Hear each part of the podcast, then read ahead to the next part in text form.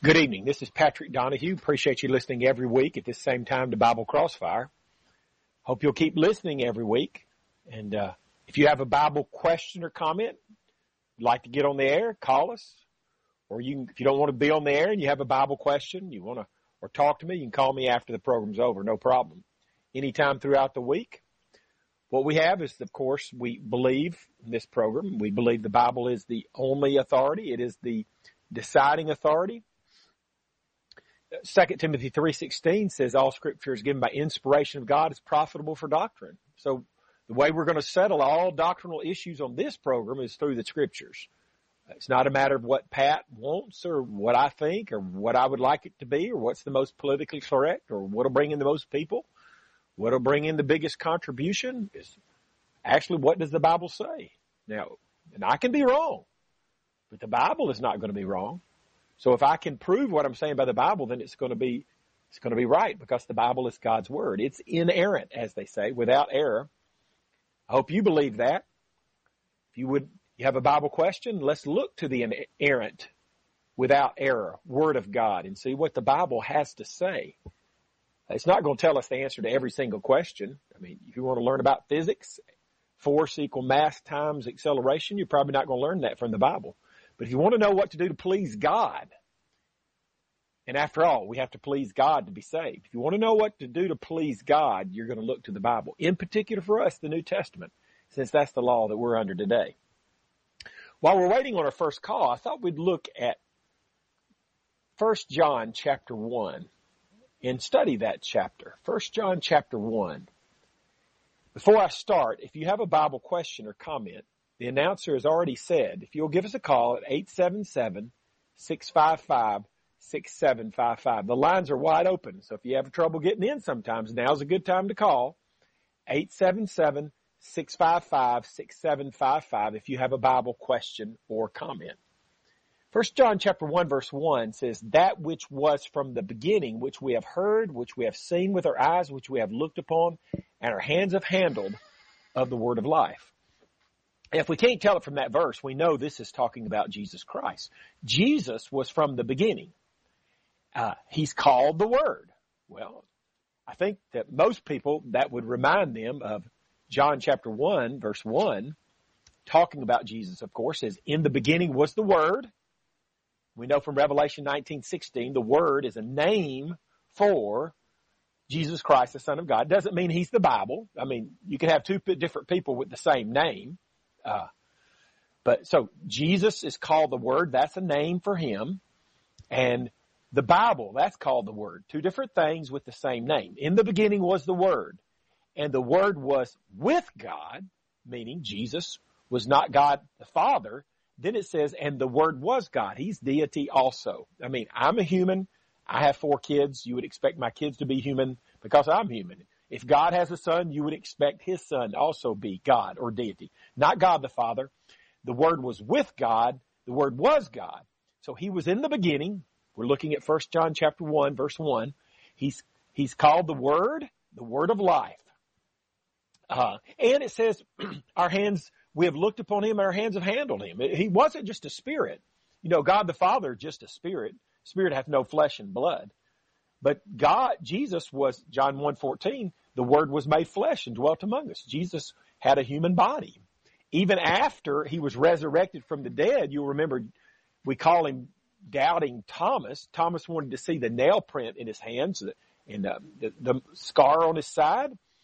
Jesus showed it to him in, in John 20, 27, reach hither thy finger and behold my hands and reach hither thy hand and thrust it into my side. Be not faithless, but believing. Verse 28, Thomas answered and said, my Lord and my God. So Jesus had a body, a physical body. They handled him. They touched him. They saw him. Um, we'll take this call and then we'll come back to 1 John 1, Lord willing. Bible crossfire. Go ahead, your question or comment. Terry from Canada, go ahead. Yes. Now my question is, I've got a few buddies that we talk Bible verses with that I'm kind of a a new believer for four, or five years. Came quite a ways. But these guys are questioning, well, the Bible talks about the four corners of the earth, and the, and the earth is supposed to be round. Yeah. You know, uh-huh. the earth is round. I've seen pictures yeah. of the earth from up in space. It's round. The Bible yeah. is not trying to talk about whether or not the earth is round or square by calling it the four corners of the earth. The Bible is using accommodative language, just like we do. We might say the sun rises in the east, but we all understand by that that uh, that it's not the sun that's moving, but it's the earth that moves around the sun. Even though we say the sun is rising, right? Yeah, yeah, right. So it's accommodative language and you're looking at the earth from on the ground level. You might say it looks like it has four corners and it's just trying to say the four corners of the earth from one end to the other, the, the whole thing. It's not trying to comment uh, scientifically upon the based on whether or not the, the earth is a sphere or a or a rectangle. Okay, Terry, does that make sense? It's using accommodative language just like we use accommodative language. Right on. Yeah, no, it does make sense. Yeah.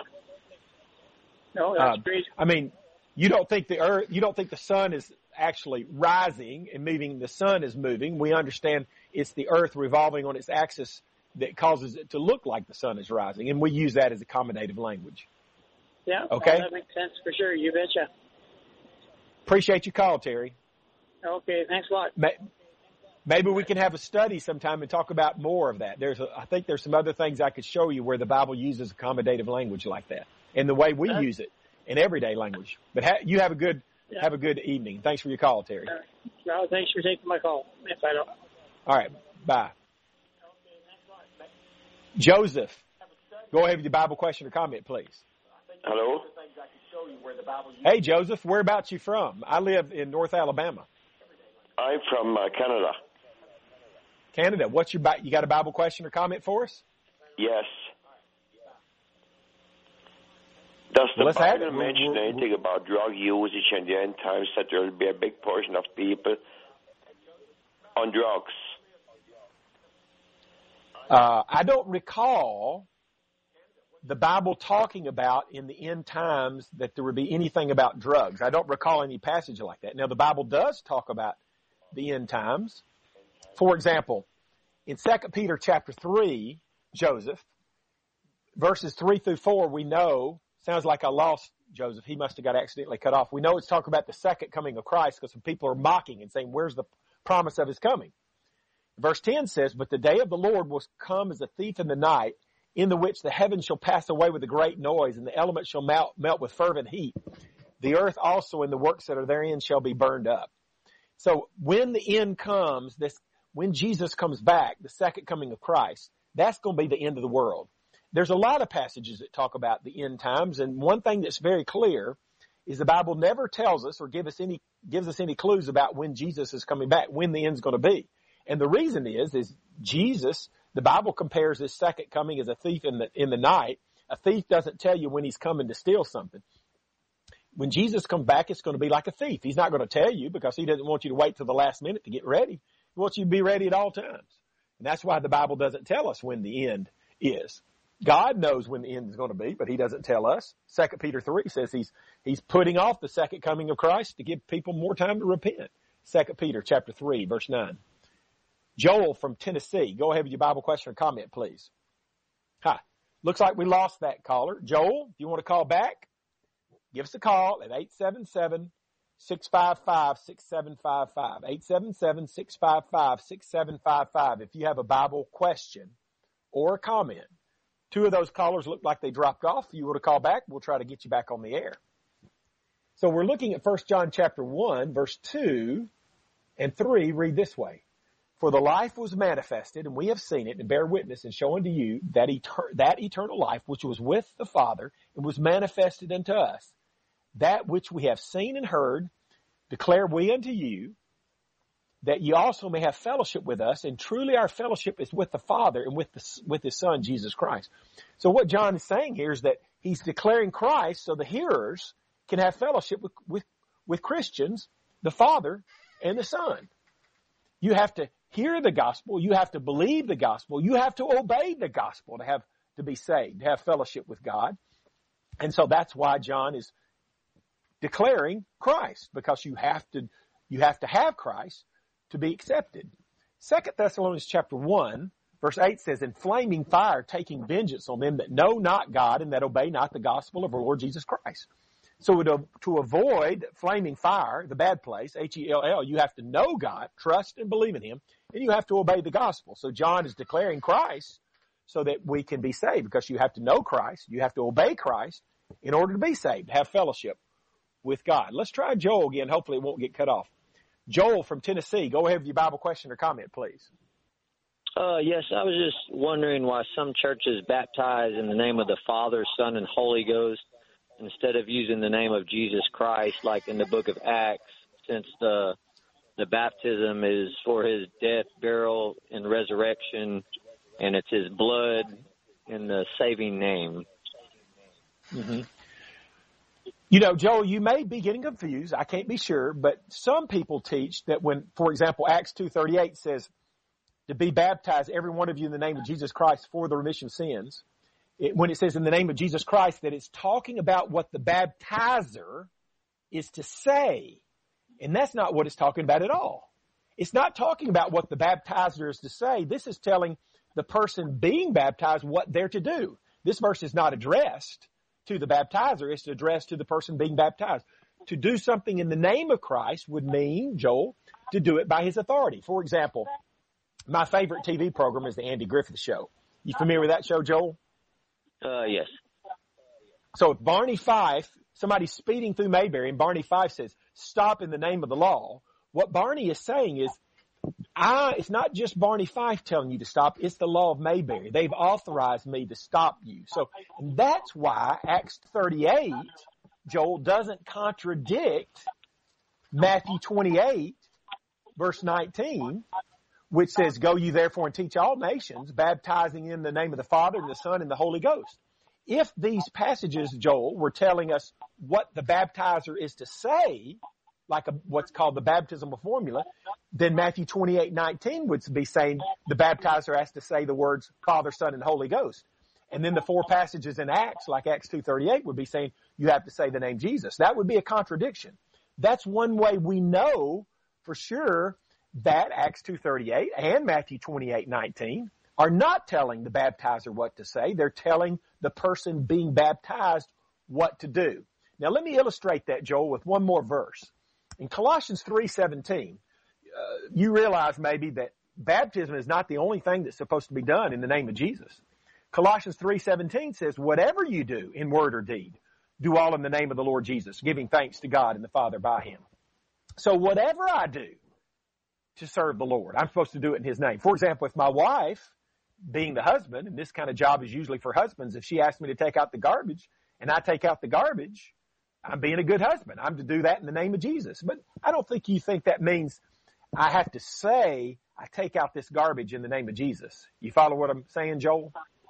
Uh, yes, but right, right after Acts 2:38, it said Peter said to the lame man at the gate, "In the name of Jesus, be healed." yep. So, so what you did, you just illustrated my point. So you you just said he said. You see? So you can do something in the name of Jesus and then you can describe what you're doing. If you're describing what you're doing, you say, I do this in the name of Jesus. So the, the doing of it and the saying of it are two different things. For example, taking out the garbage and saying I'm taking out the garbage are two different things. Doing something in the name of Jesus and saying you're doing something in the name of Jesus are two different things. Hopefully you wouldn't say that if you weren't doing it, but it's two different things. And you just illustrated that for me. So in Colossians 3:17, he says, whatever you do, do all in the name of the, of the Lord Jesus. So when I take out the garbage, when I kiss my wife, when I spank my child, I have to do that in the name of Jesus, meaning by the authority of Christ. Doesn't mean I have to say, I spank you in the name of Jesus, or I kiss my wife in the name of Jesus, or I take out the garbage in the name of Jesus. So we all know that. So deep down in, inherently, we all know what it means to do something in the name of Jesus. It means to do it by His authority has nothing whatever to do with what you say. A person like a Catholic priest. A Catholic priest can sprinkle a little baby and say, I baptize you in the name of Jesus. Well, he's saying he's doing it in the name of Jesus, but is he? No. Because Christ never authorized sprinkling babies for baptism. Acts 8, 35 through 37, when the eunuch wanted to be baptized, Philip said, if you believe, you may. You got to believe first before you can be baptized. And so baptizing an infant is not authorized by Christ. So even if you say, I do it in the name of Jesus, you can't do it in the name of Jesus. You can't baptize an infant in the name of Jesus because Jesus never authorized it. It has nothing to do with what you say necessarily. It has what has to do with what you do. Are you doing it by the authority of Christ? You can't sprinkle anybody Uh, for baptism because Romans chapter 6 verse 4 says, and I'm turning there in my Bible if you want to turn yours, it says, therefore we are buried with him by baptism into death. So when somebody dies and we take them out to the graveyard to bury them, does that mean we just sprinkle a little dirt on their head, or does it mean we put them all the way up under the ground? No, we know what buried means. It means put them all the way up under the ground. So this says we're buried with Christ in baptism. It's not going to mean sprinkle a little water on their head. It's going to mean bury them, put them all the way up under the water. We know that. You can't sprinkle a baby for baptism and it, and it be in the name of Christ. Even if you say, I baptize you in the name of Christ, you're not doing it in the name of Christ. So the saying of saying I do it in the name of Christ and the actual doing something in the name of Christ are completely two different things. They should match up because whatever we say should match up with what we're doing. But they're two different things. And we see that from Colossians 3.17. We see that from comparing Acts 2.38, Matthew 28.19. If they're talking about what the baptizer is to say, like a baptismal formula, then you have a contradiction in the Bible. Matthew 28.19 would be saying the baptizer is to say Father, Son, and Holy Ghost. And Acts 2.38 would be saying, you gotta say the name Jesus. That would be a contradiction. No, they're both mean the same thing. They're not talking about what the baptizer is to say. They're talking about what the one who's, who, Acts 2.38, the one being baptized is to do. Both of them are do, saying, be baptized by the authority of Christ or by the authority of the Father, Son, and Holy Ghost. That's the same thing. Appreciate that good question.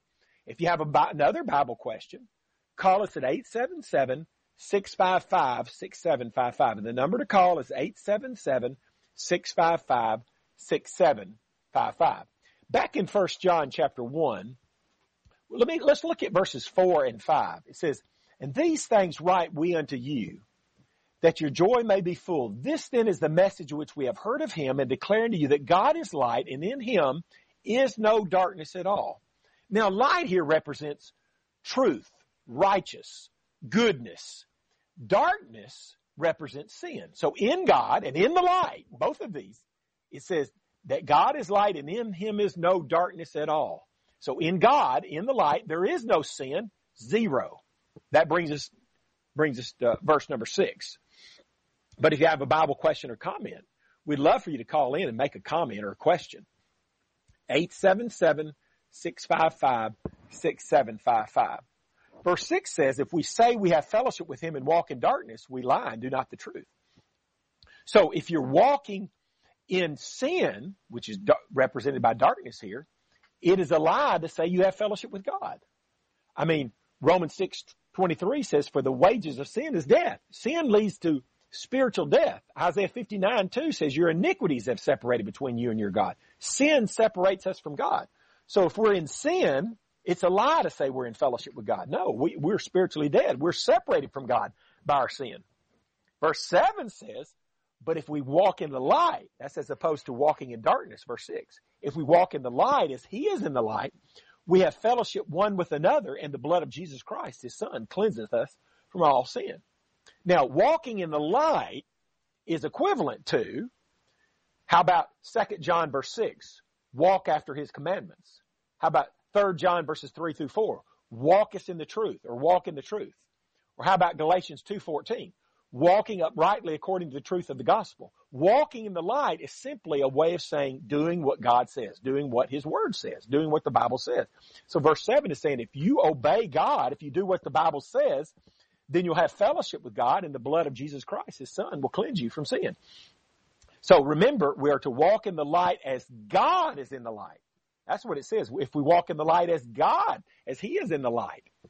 Well, verse 6 says, verse 5 says, God, God is light and in Him is no darkness at all. So there's no darkness or sin in the light. We have to walk in the light as God is in the light. We'll get back to that in a minute. Leanne from Washington, go ahead with your Bible question or comment, please. Do you have to be baptized? Well, what you mean? Do you have to be baptized to be saved? Okay, um, We- no, I'm, I was saved. I was saved when I was a young girl. I was like 13 years old. I accepted Jesus Christ as Lord and Savior, but I have never been baptized, and I'm headed into retirement now. I just wonder, is there big importance on being baptized? Should I be baptized? That's basically my question. Yes. Now, Leanne, I read a passage about five minutes ago that here's what it said. I'll just read it again. Peter's talking in Acts 2.30 and he's talking to believers and he says, repent and be baptized, every one of you in the name of Jesus Christ for the remission of sins and you shall receive the gift of the Holy Ghost. Could you understand what I was reading there, Leanne? Yes, I understood that. I understood that. So- So, in order so to that's saying that- Spirit, you have to be baptized. Yes, and in order to get the remission or forgiveness of sins, you have to be baptized. It says, repent and be baptized for the remission of sins, and you shall receive the gift of the Holy Ghost. So, so you can't get the forgiveness of sins and you can't get to the gift of the Holy Ghost without being baptized. Is that, isn't that what that verse is I saying? see. I see. I see. Here, let me, You t- let me tell you about another verse. Okay. okay. Hey, you want to hear another verse? Yes, I do. You- Leon, uh, Leon, I was going to read to you Mark 16, G, 16. Jesus says Okay. in Mark 16, 16, he that believeth and is baptized shall be saved. So according to Jesus, what two things do you have to do to be saved? Be baptized.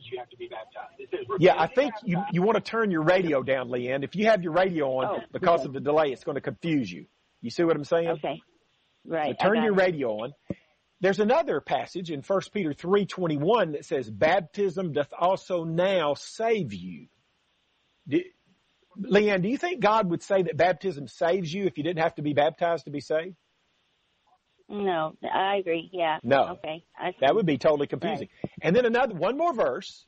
You remember Saul of Tarsus, later became known as Paul. He, the Lord Right. appeared to him on the road to Damascus. According to Acts 9, he believed in Jesus, but then three days later, Ananias was sent to him by Jesus to tell him what to do. In Acts 22:16, he said to Paul, "Arise and be baptized and wash away thy sins, calling on the name of the Lord." Now he had already believed in Christ three days before, but now he's telling him to be baptized to get his sins washed away. So, so we're all agreed, Leanne, Leanne, that the blood of Christ washes away our sins. The question is, when does the blood of Christ wash away our sins? When we believe or when we're baptized? When see we're my point? I Yeah, when we're baptized. So He told- totally answered my question. Okay. Thank All you. right. Thank you, Leanne. it. Okay. Uh, Appreciate bye-bye. your call. Yes. Bye. All right, bye bye. So we're looking at First John chapter one verse seven. We have to walk in the light as God is in the light. Now, does that mean we're going to live perfectly? No, but it does mean that uh, living perfectly is our goal. That whenever we fall short of that, we're disappointed and need to repent. Uh, let's take a call. I don't if we have enough time. Guy from Mississippi, go ahead with your Bible question or comment, please. I was asking this. If we're supposed to live by the whole Bible, why does 90% of the population that profess to be Christian, and I'm not saying they're not, why don't they live by the Ten Commandments? Okay. The reason is, is because there are many passages, Guy, like Hebrews chapter 7 verse 12. I'm going to read that to you. It says, for the priesthood being changed, there's made of necessity a change also of the law. Now, Guy, when you change your oil in your car, let's say it takes four quarts. You drain out the four dirty quarts and you put in four new quarts. Am I right? Yeah. you, you don't ever put in two of those old quarts of oil to try to save a little money, do you? That would defeat the whole purpose of changing the oil, right? That's true. So this verse in Hebrews 7:12 says there's been a change of the law. That means we there's been a change of law. We completely replaced the Old Testament law with the New Testament law. So today as Christians, we don't live under the law of Moses. That was the, the Israelites leader. We live under the law of Christ, the New Testament law. Christ is our leader. And that explains why that we don't have to keep the Old Testament law anymore. But people, you're right. A lot of people who claim to be Christians are not obeying God's law, the New Testament law. But Jesus said in Hebrews 5 9, I mean, I'm, uh, it's talking about Jesus, not he said it. It says, being made perfect, he became the author of eternal salvation to all them that obey him. So we have to obey Jesus in order to be saved. If you would like a free one hour phone Bible study with me at your convenience, call or text me. Thank you for listening to Bible Crossfire, where we examine